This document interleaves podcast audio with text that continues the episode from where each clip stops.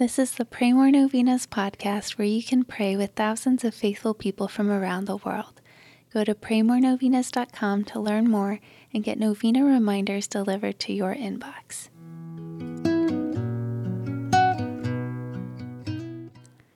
Peace be with you. As we continue to pray for your intentions, let's also remember that St. Monica is the patron saint of alcoholics. So today, let's pray for all those struggling with addiction as well as for their loved ones. Here are the prayers for today, day four. In the name of the Father, and of the Son, and of the Holy Spirit, Amen. Dear Saint Monica, you were once the mournful mother of a prodigal son.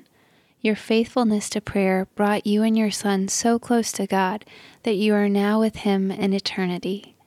By your intercession and God's grace, your son, St. Augustine, became a great and venerable saint of the Church.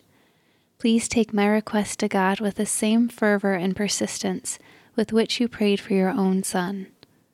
Mention your intentions here.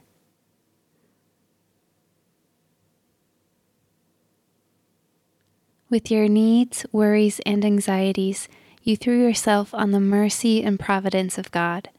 Through sorrow and pain, you constantly devoted yourself to God. Pray for me that I might join you in such a deep faith in God's goodness and mercy.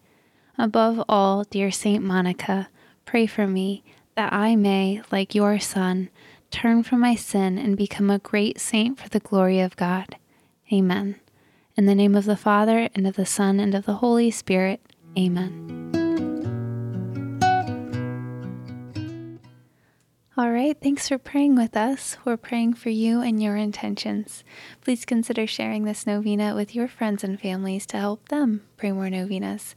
God bless you. I'm Annie from PrayMoreNovenas.com.